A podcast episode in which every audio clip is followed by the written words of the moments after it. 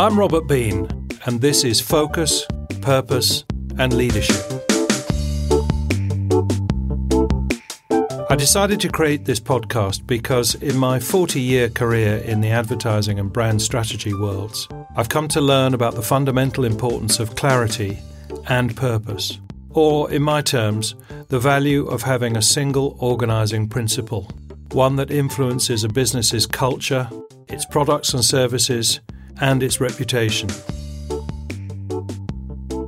In this series, I'll be chatting with C E Os and leaders who have put it into practice whilst developing their own successful businesses. In this episode, I talked to Clare Blampied, O B E, the Managing Director of the family-owned pasta sauces business Sacla U K. She started at age twenty-six and has grown it into a forty million pounds business whilst proudly proclaiming herself as the original pesto pioneer. We met at their H Q in Beaconsfield, just outside London. I have been saying to people, and you've heard me say very often about, if you want to understand anything in life, look to the origin. And we started working in the together in the mid nineties, I think. But I'd missed out on the formative part of the business, and I wonder if I could take you back there and you could just tell us about how it started. There you are, age twenty-six. Having been doing what? I did food science at university. Then I did a year's air hostessing, which was my university of life. Then I joined a frozen food manufacturer making burger buns. Mm. And Uh, my task was to take them from wholesale into retail, um, along with other things. I'd actually joined them to do N P D and uh, then started doing a bit of selling for them. And the bright lights of London beckoned, and I joined a food importer in London. And one of the brands that that food importer had looked after in the U K in the food service channel for about thirty years was Sacla. So food service channel being... Hotels, restaurants, yeah. Catering, wholesale. Branded Didn't, product? or uh, Yes, yeah. Branded, mm. But just taking products that the factory made and not necessarily the products that cons- well people wanted to buy, but um, you know, sort of, uh, vegetables in brine, in big tins. And the grandson of the founder of Sacla had just finished his American university education and joined his family business. And he was asked to go and conquer the world. And his knowledge of the U K market sent, brought him here. And uh, we started working on a plan to launch Sacla in retail here in the U K. So they asked you to set up an office, said they would supply all the product. Not, not at that particular stage. Thereafter, so January eighty-nine, we sat down and we hatched a plan to launch pesto. We had basil pesto. Um, so we only had one product. So we did some product development. We created a tomato pesto, which um, the uh, president of the company called Bastardo. He called it a bastard pesto. It was not really anything that would would have been known in Italy. No, but, but they're like that, oh, well, they? To some extent. But also, yeah. Of course, what we were trying to do is we were saying, look, we've got to plug into existing consumer behaviour, which is, you know, we the, the pasta and the sauce that we were eating back in nineteen eighty-nine was red. It was tomato-based. So let's add some tomatoes. And the other sauce that we were eating at the time was creamy. So we launched, we added some cream to basil pesto. The president declared that cream. Criminal, criminal pesto, he called it. And we set about launching. So in summer of eighty-nine, um, we took journalists out to the basil fields, picked basil, followed the basil trucks up to the factory, um, and turned the basil that they had picked into pesto. That had probably never been done before, had it? No, we spent a lot of time yeah. and a lot of money, money actually yeah, yeah. schmoozing. It was in the days when, you know, a, a food writer would get a whole page of the Daily Telegraph, and uh, um, and you know, you could get great cut through with food. People were really interested in it. So uh, we they all came home and wrote about it, which actually forced listings into the retailers. So I never had to sell pesto. I was just marketing it. We created a demand through the journalists. And it was a moment in time. It was nineteen, well, nineteen eighty-nine, coming up nineteen ninety. World Cup was in Italy. The Brits were in love with everything Italian, whether that was football, opera, fashion, cars, you name it. Pavarotti was blasting out Nessun Dorma. And it took off. And Sainsbury's, who at the time were very focused on their own label uh, portfolio, asked if we'd pack at own label. They did us, or they did the pesto market the hugest favour by putting um, pesto onto television, their own Sainsbury's pesto onto television, uh, with Zoe Wanamaker, who cooked it with Sacla Italia and mushrooms and bacon. And we went from nothing to, you know, quite significant sales. And it was at that stage that the Italian family, with great foresight, said, look, we want to open our first subsidiary, we want to do it here, and will you lead it for us? So had the U K consumer known about pesto before that moment then? No. So when it, how was it positioned then? Here's this thing called pesto, it comes from Italy and it's great. What? How was it positioned? I guess we we launched pesto as a pasta sauce. Um, my memory lets me down sometimes now, but I think I'm right in saying I don't think Dolmio had actually launched back in nineteen eighty-nine ninety. Mm. And we were used to putting, you know, very wet sauces, um, you know, tomato-based or creamy on top of pasta, and it's sinking to the bottom of the dish. This idea of having a concentrated sauce that you just stirred through. And uh You know, I can remember one one day very early on, you know, what are the ingredients of pesto? Or maybe it wasn't even that. Maybe what is what is basil, pine nuts and Parmesan cheese? The question, what those ingredients made, was on Mastermind. Was it? You know, it was, yeah, yeah amazing. Absolutely amazing. But was it you pushing pesto to, to the Italians, saying, look, there's a gap here, they might like it because there isn't anything quite like it? Or had the Italians spotted the gap? I, I can't remember which way round it happened, to be honest. I mean, if you think about it, it's the ultimate challenger. So again, go back to nineteen ninety, you've got the World Cup and, and this love affair with all things Italian. But the supermarkets had no pasta aisle, no pasta sauce aisle. Mm. They were selling that lovely, beautiful sort of three-foot-long spaghetti in blue packets, and we were putting mince and dried Parmesan on the top and calling it spaghetti bolognese, mm. which actually we invented because that doesn't exist in Italy either. So, um, you know, there was an, an enormous education job to do, but people were very open. You know, that massive investment made in television advertising, um, where they showed the product on, on pasta, was was golden for us. Mm.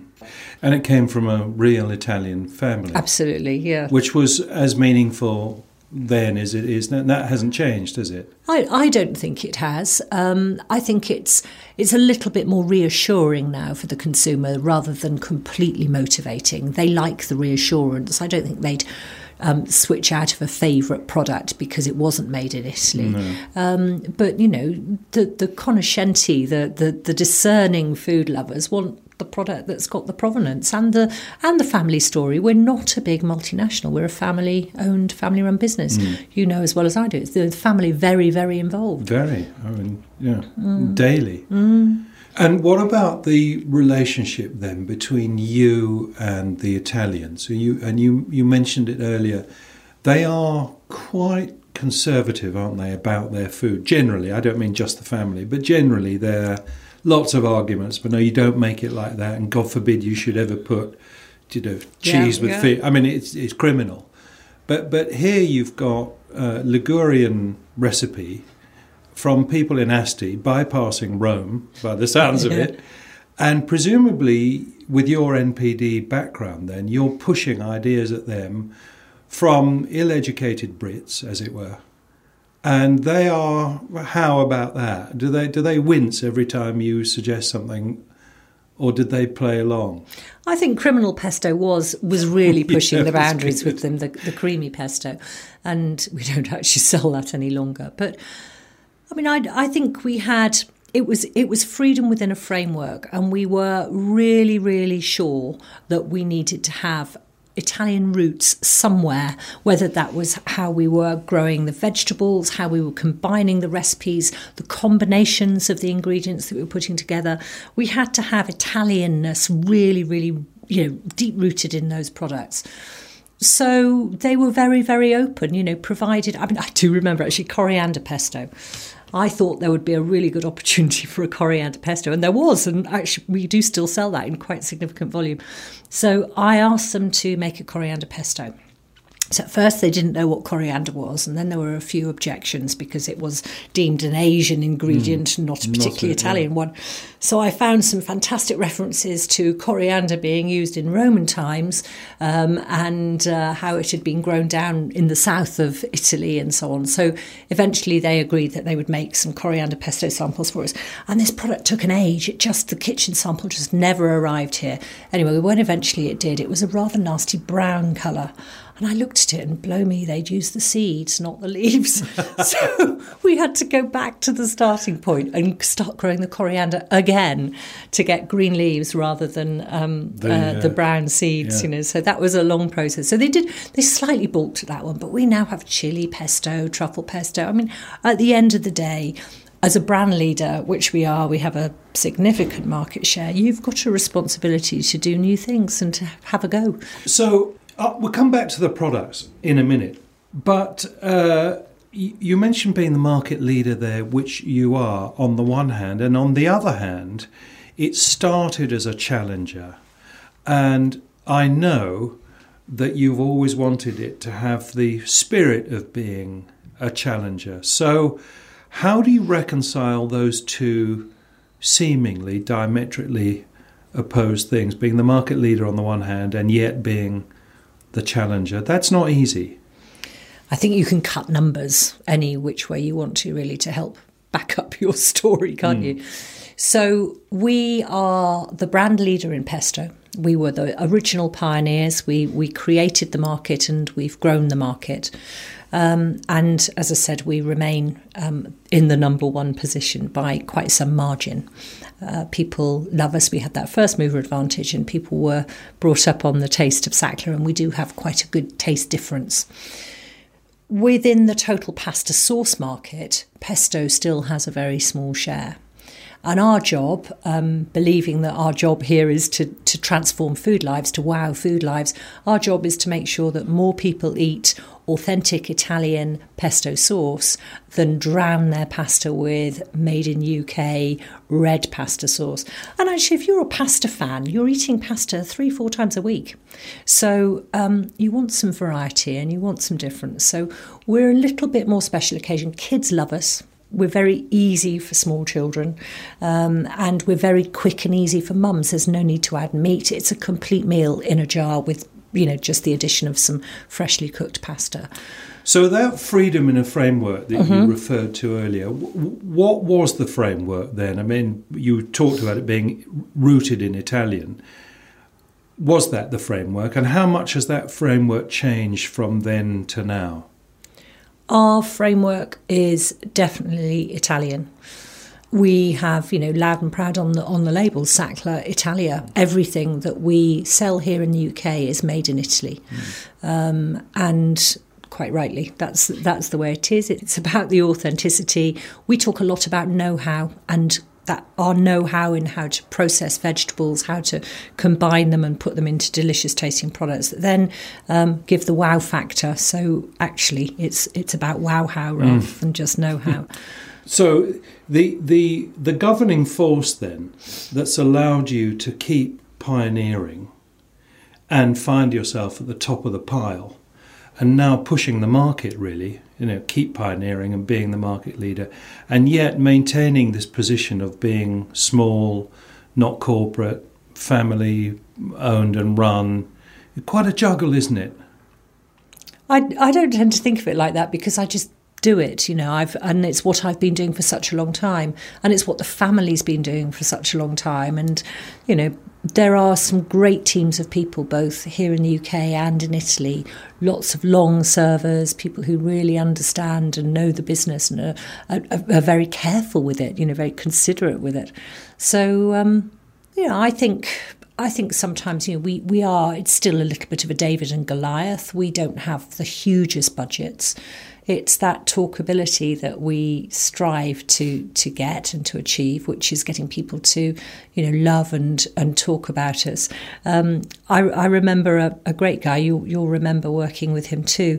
Um, we talked about brand fame and wanting the business to be talked about and the brand to be talked about. And he had this expression. He said something needs to be laugh out loud funny, W T F attention grabbing, or O M G surprising. And I think, you know, through all our comms and our activities with a business that was built on P R, you, you strive to be sort of noticed, notable, and uh, yeah, talked about. Mm. I, I like that. The, the the basically what you're saying is you just head down and kept doing it and behaving in the natural way, which was to care for the products and be a challenger and be, as mm. it were, family owned and run. And before you know it, there you are at the top of the tree, but not thinking that way, just thinking more challenger way. Yeah. But enough yeah. challenging ends up putting you in the front spot, which Absolutely. Is quite an interesting sort of reverse and, and again, philosophy. Yeah. Credit to the factory, you know, they were always keen to make what consumers wanted to buy and not what they could make. So there's been huge investment in the factory over the years, and um, and and in getting the best product, and, and you know, doing the best you do. There's a real spirit of continuous improvement within this business, and the business back in Italy. You know, we don't rest on our laurels. There's always more we can be doing, and that goes back to, you know, we've got a responsibility as the brand leader to be doing the best for the brand. You know, it's a bit of a legacy brand. You know, three generations now. So Chiara, our um, our chairman here in the U K, whose grandparents started the business. You know, pushes us. Mm. She wants the best for mm. what her grandparents started. Mm. So up to the modern day then, how, the, the, what is the breadth of the range now in terms of number of products? It, you know, it started with three and it's now three hundred and three. Not, not quite, I no. wish. No. I think... Um, basil pesto and tomato pesto are still um, by far and away our, our best sellers. Uh, that's what consumers remember and what they've become extremely loyal to over the years.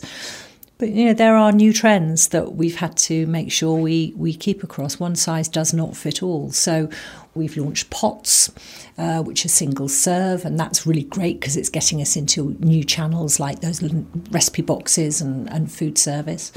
Um, we've got dietary concerns, so increase in veganism and vegetarianism. So we've replaced Parmesan cheese with tofu in one of the recipes.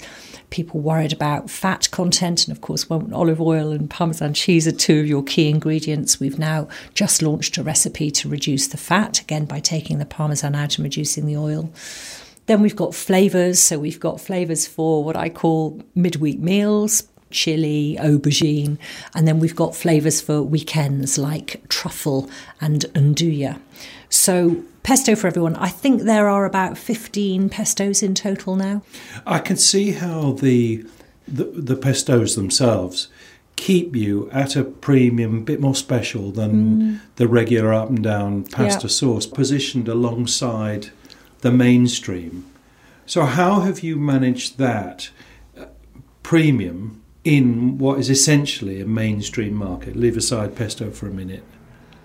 I don't quite know how we've done it really, Robert. I mean, it just, it always has been. When we launched back in nineteen ninety, I think we launched at one oh nine, um, when, you know, you could buy a jar of, um, you know, pasta sauce at forty-nine p. So we've always had a premium. Um, I think the, the fact it's a, an authentic product and we only use the best basil and the best oil and the best Parmesan. Um, you know, we've we've been lucky that consumers and customers have, have recognised that. Um, maybe we've created something that's a little bit aspirational. Uh, you know, the real taste of mm, Italy, yeah. um, and, and and people have understood that. Um, Mm. I think it's just, you know, consistency. You know, there's no doubt about it. We've created a brand that people are very loyal to. Um, I, I don't really know how we've done it. We haven't, we haven't. Of course, we promote, but we haven't got fixed on the drug of promotions in the same way as some other pasta sauce brands have.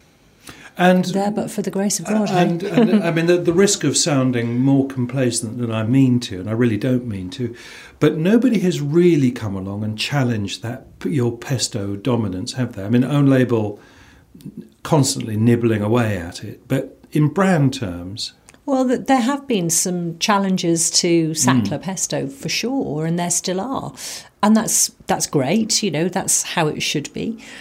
But I guess it's it goes back to that first mover advantage we had. People expect their pesto to taste like Sacla does. Um, and we were very lucky that we were first. Yeah, the pioneers. Yeah, yeah absolutely. Yeah, yeah. And I think, you know, we've... We've, as I said, we've got lots of recipes, we've got um, different pack sizes, we've got, um, you know, products for different lifestyles, um, and that's been that's been an advantage. So m- moving on then, in two thousand nine, Foodepedia vote you Woman of the Year. So t- tell us about that. What was... Why? Goodness knows. I think, you know, probably they'd run out of everybody else. Look, I think I get asked so many times about what's it like being a woman in business, and I, I it's hard to answer because I don't know what it's like being a man. um, I just know that I work as hard as I possibly can. You know, you do the best by your stakeholders, shareholders, by your product, by your team of people that, that work with you. Um, and I sh- I'm sure most men do that as well. I do say, I uh, have a couple of ways I express it. Sometimes I say it's not all bad being a woman, you know, or women should use their unfair legal advantages. And we do have quite a few. To some extent, we're ultimate challenger brands, aren't we? We can walk in into a room and we can look very, very different from everybody else. So you can have great standout. You know, we're we're a bit of a novelty still sometimes, sadly. But I think men and women all do their best. Challenger brands. Yeah. So I've not thought of it. Work like that, hard, yeah. work hard, and do your best. Mm. Um, so I've I've I've been very, very lucky to be. Um, recognised for some of the things that I've done. Um, I'm very proud of that, but I wouldn't have done it without teams of people behind me, without the parent company.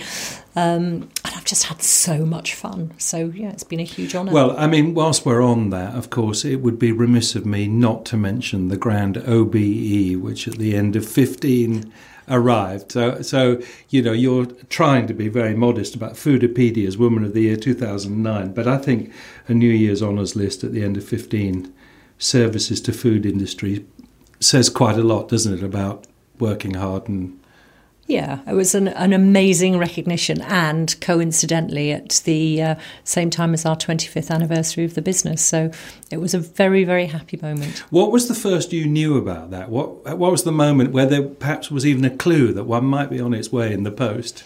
I arrived home one evening after a, a, a quite a busy day. The kids were in the kitchen along with my husband. And I opened this letter that had come all with sort of H M R C branding and stuff, stamps and franking. And I thought it was some kind of, you know, tax issue, or you immediately thought it was. Yeah. I opened this letter and I'm afraid I did swear. My children were absolutely horrified. And I just stood with this letter that was from the Prime Minister's office asking that would I, if it were to be offered, would I accept? And uh, so that was in the November. God, I didn't drink for a month because I was so worried that I would tell someone. Well, did so it? I, did yeah, it, it said yeah, under no. The, yeah. You mustn't tell anyone. You know, this is this is confidential. Well, that must have been hard. Claire. It was so and, hard and for me. If you don't like it, I was going to say yeah for you. Yeah, yeah, yeah. No, that yeah. must. Have, I would have found that impossible. It was very, very hard. Yeah. So obviously, then you know, by that stage, the kids knew. I was terrified it would slip out through them with their yeah, not enthusiasm, them, you know, yeah. enthusiasm. But um, amazingly, we did manage to keep it a secret. No, because it is, it's an amazing thing, isn't it? Yeah, yeah. It was I mean, amazing. It doesn't happen very often in life that one yeah. gets that. Yeah. Anyway, so that aside, can I come back to the brand then?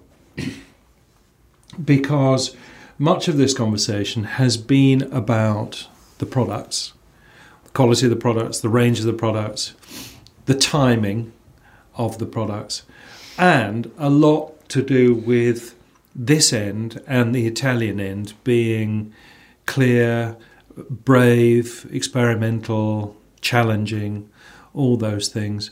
I'm just wondering where the brand fits into this story, um, whether actually what's caused this forty million pound success is fantastic products, well marketed, well made and well marketed, or has there been a bit of sort of magic dust around the brand that's helped it beyond the products? It's probably a bit of both. I, I, if you push me to say what it was, I think it it was magic. It was a, a, an amazing bit of sort of serendipity. Back in nineteen ninety, World Cup, mm. love affair with all things Italian. No, it's a perfect storm, we were, isn't it? Yeah. This mm. Italian mm. brand launching onto the market with something completely new, new and different and aspirational and and quite, in some ways, quite sexy. You know, mm. it's a, made a really great bowl of pasta.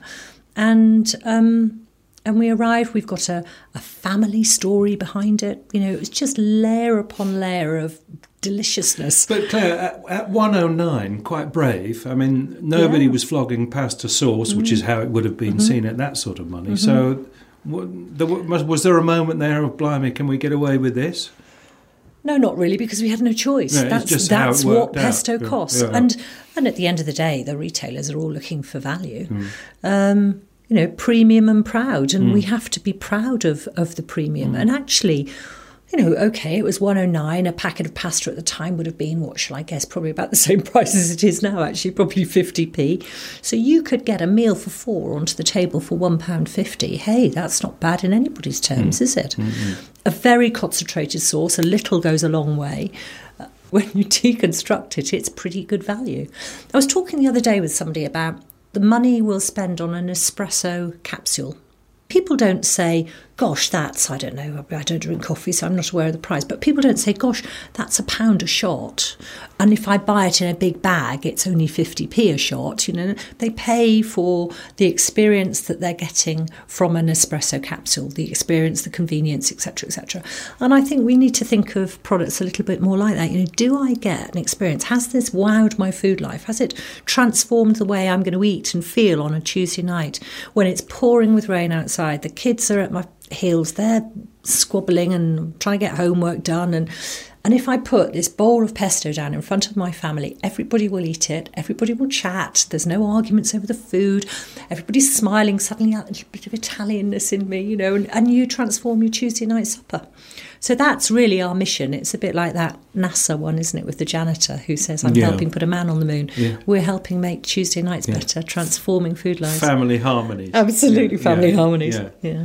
But, but back to the brand then. Uh, has to what extent has it been just the name on the label rather than, than an engine that has pulled demand or interest or warranted the premium? I think if we'd um, if we'd done research in the very early days on that name, we probably wouldn't have used it.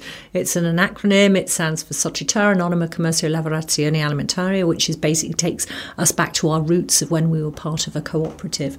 Um, and it doesn't actually sound particularly Italian. Most Italian words end with an I or an O as far as we Brits are concerned. Mm. So even to this day, you know, thirty years later, we get Scala and Salca. So as I said, we probably wouldn't have, we wouldn't have started from here.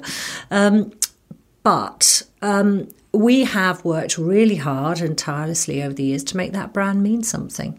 And whilst not everybody can say it and not everybody is spontaneously aware of that brand, you know, most people will draw other elements of the brand. They'll draw the jar or they'll talk about the copper lid. Or so it has just become synonymous with great Italian food for an awful lot of people. Mm-hmm.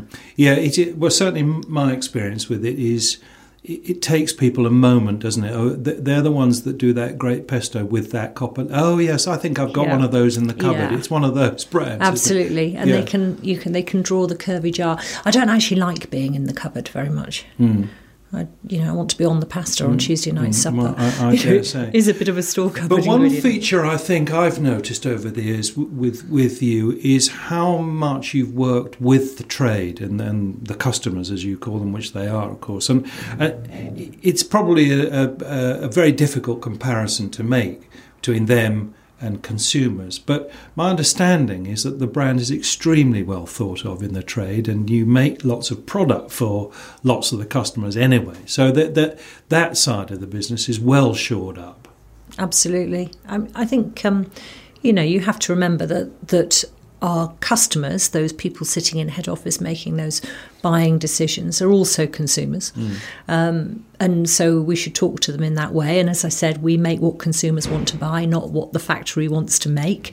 Um, we're wowing food lives, so we want to wow their food lives just as much as we want to wow the consumers. So when we go in to meet them, we try and make that a much more positive experience for them. You know, this is a brand that talks about being spirited. So our meetings with our customers certainly have to be that. You have to be different. We can't be yet another PowerPoint presentation, yet another, you know, boring hour-long meeting. Think how many people they see. So we've got to stand out. We've got to be pioneering, authoritative, authentic. And they say, you know, product creates the experience, experience creates reputation, and reputation creates the brand. And we work really hard on those three elements. Mm. Very good. So here we are, twenty-eight years in. You've been there since the start. Dare I remind listeners, I mentioned twenty-six, so they can probably work out approximate age. And in all that time, you've taken it from, well, zero to, it's no secret, it's forty million-ish, isn't it?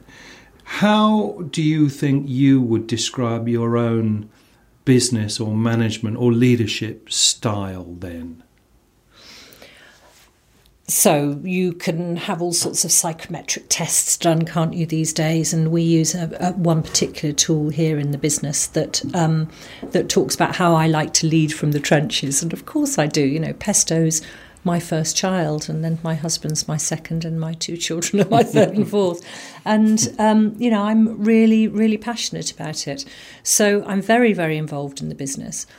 My job now is much less about selling Pesto um, in terms of going to see customers as I did in the early days. But, you know, every moment is selling Pesto. You're selling the experience and the dream of it. Um, today, with all the challenges that we're, we're facing politically, economically, uh, I probably worry more about pennies than I used to do. Um, My job, you know, to inspire the, the team here is is in selling the vision to them, um, letting them see where we're headed, where we're going, the right sense of direction, giving them the confidence. Um, I have a lot to do with the parent company in terms of strategy and, and setting the strategy and the vision moving forward. Um, they're going through a lot of change as well as a business. Uh, on the international stage, we're in sixty markets around the world, so that's a lot of management there. Um And I think the most important thing that we try and instill here is that every team member has to try and live and breathe what we call this Italian wow-how. So being able to reflect the brand values, pioneering, authentic, spirited, authoritative in everything that we do, living and breathing that wow-how, remembering why we're here, and, and just doing our best.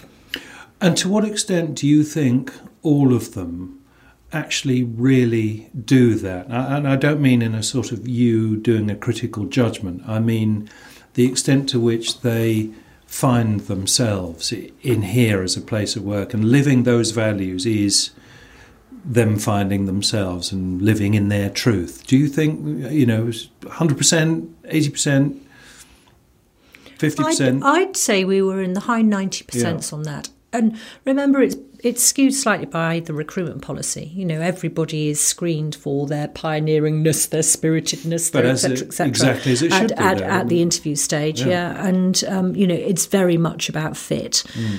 uh, within this culture when before they're even offered the job. Uh, when they join, we go to great lengths to make sure that we um, we lead by example. So when we send out the offers to a new employee, they get sent a Um, a bottle of Prosecco to say congratulations, and then when we get their acceptance letters back, they get a hamper of Italian food so they can start playing with the product. So by the time they actually arrive, they're pretty, well, most new employees are, aren't they, very engaged. We have team lunches uh, once a month. We have learning lunches, probably about the same frequency. We have quarterly reviews. We have we do a lot of team stuff. That means they've really got no choice but to live and breathe the values and, uh, and and and be inspired. So I think the best thing to be in this life is curious. And if you can um, bring curious people along with you, they're going to look after this baby, aren't they? Yeah, and you certainly used to talk an awful lot about J F D I. I wonder where that's gone in all yeah, this. Yeah, I do. I, I, I think pace is is really key, because nobody's got a monopoly on a good idea. Anybody can have a good idea. I thought I'd had a good one over the weekend and then blow me, it was in the grocer. So J F G I just flip into it. You know, you, you have to make mistakes to learn. Um, there is no blame culture here. It's very much about, right, we've messed up. What do we learn from it so it doesn't happen again? There's no time like the present. Mm. Just get on and, and do it. Mm. And that's partly my profile. And not all the team here would would be Um, making their decisions in the same way as I make mine. I make mine from my gut. Other people will make theirs using data. But generally speaking, you know, this trajectory is you have to trust your gut on certain occasions. Um, and that's really what I'm paid to do, isn't it? Mm, mm, is to is to make decisions for the business. So um, gut instinct, really, really important. I would value it, wouldn't I? Somebody who makes their decisions based on information would probably disagree with me. So it's that. What we try and encourage is the is the combination here in the business. So taking that then, that's your predominant leadership style then, and we want everyone in the business to celebrate the values and live that spirit. Have you had to codify that stuff in order that people can access it in the way that they can digest it? Absolutely. And I think when you make decisions from your gut, you um you're doing it because you just feel that mm. it's right. And sometimes I find it really hard to express why I think we should do what I'm recommending. And and for a person who needs that information, that is really, really hard. Um, we've got some people in the business, fortunately, in the leadership team especially, who are a bit more balanced than I am. But they feel so, it as much as you do, presumably. Yeah. yeah. And, and I, whilst I'm very happy to use, um, you know, our, our big chunked up language around the brand, for a lot of people, they need more words. They th- they need another three, five, ten words to, well, what do you mean by pioneering, Claire? I know what I mean by pioneering, and I just run with it. But for a lot of people, you do need to decodify. You need to give them more information. They need to reflect. Um, but, you know, you've, it's embracing that everybody's different. And it's taken me a really long time to get to that. You've known me a long time. I haven't always been like this. I've definitely mellowed, haven't I, Robert? Well, you, you have. No, I, I, I, know, I know you're slightly teasing. No, but but you have, um, and I think the the the combination of you being very uh, food, N P D knowledge. I mean, extraordinary knowledge of Italian food, uh, and also having an innate marketing sense. In other words, of what the market will bear, what's going to happen next. Uh, And your J F D I and high energy way of doing it, I could see how people might feel left behind or sort of running quite hard to get close to keeping up. So I think in all the time we worked together, there's always been a need for some sort of codification so that people can mm. climb their way into it in some way and then hope to keep up, because it does, you know, it's a meteor that keeps... Yeah. Keeps flying. I think if you try and decode something too much, though, it can lose exactly. its real no, essence. It, exactly, it, so. And that's the that's always been, I think, from my perspective, one of the issues, which is how do you codify or provide the framework without tampering with that the the white heat of mm. the gut and the energy mm-hmm. and the spirit and the drive to just J F D I. On that note, Claire, I, I, we'll cease, and I will thank you very much. Uh, we've made several references to the fact we've worked together over the years, but I think we have been able to pull off one of those very hard and possibly quite Italian things to do in business, whereby we can be business associates and friends, and it's easier said than done, but I think we've just about achieved that, haven't we? It's that word pleasure again, business and pleasure. I, I hadn't heard of yeah, that. No, is business it? Yeah. and pleasure. Well, it's combined. Been a great pleasure and pleasure. Thanks again, Claire. Please do subscribe to the podcast in your usual podcast app to get new episodes when they're released. If you have any comments or questions, don't hesitate to get in touch with me. It's Robert at robert bean branding dot com. Thanks for listening.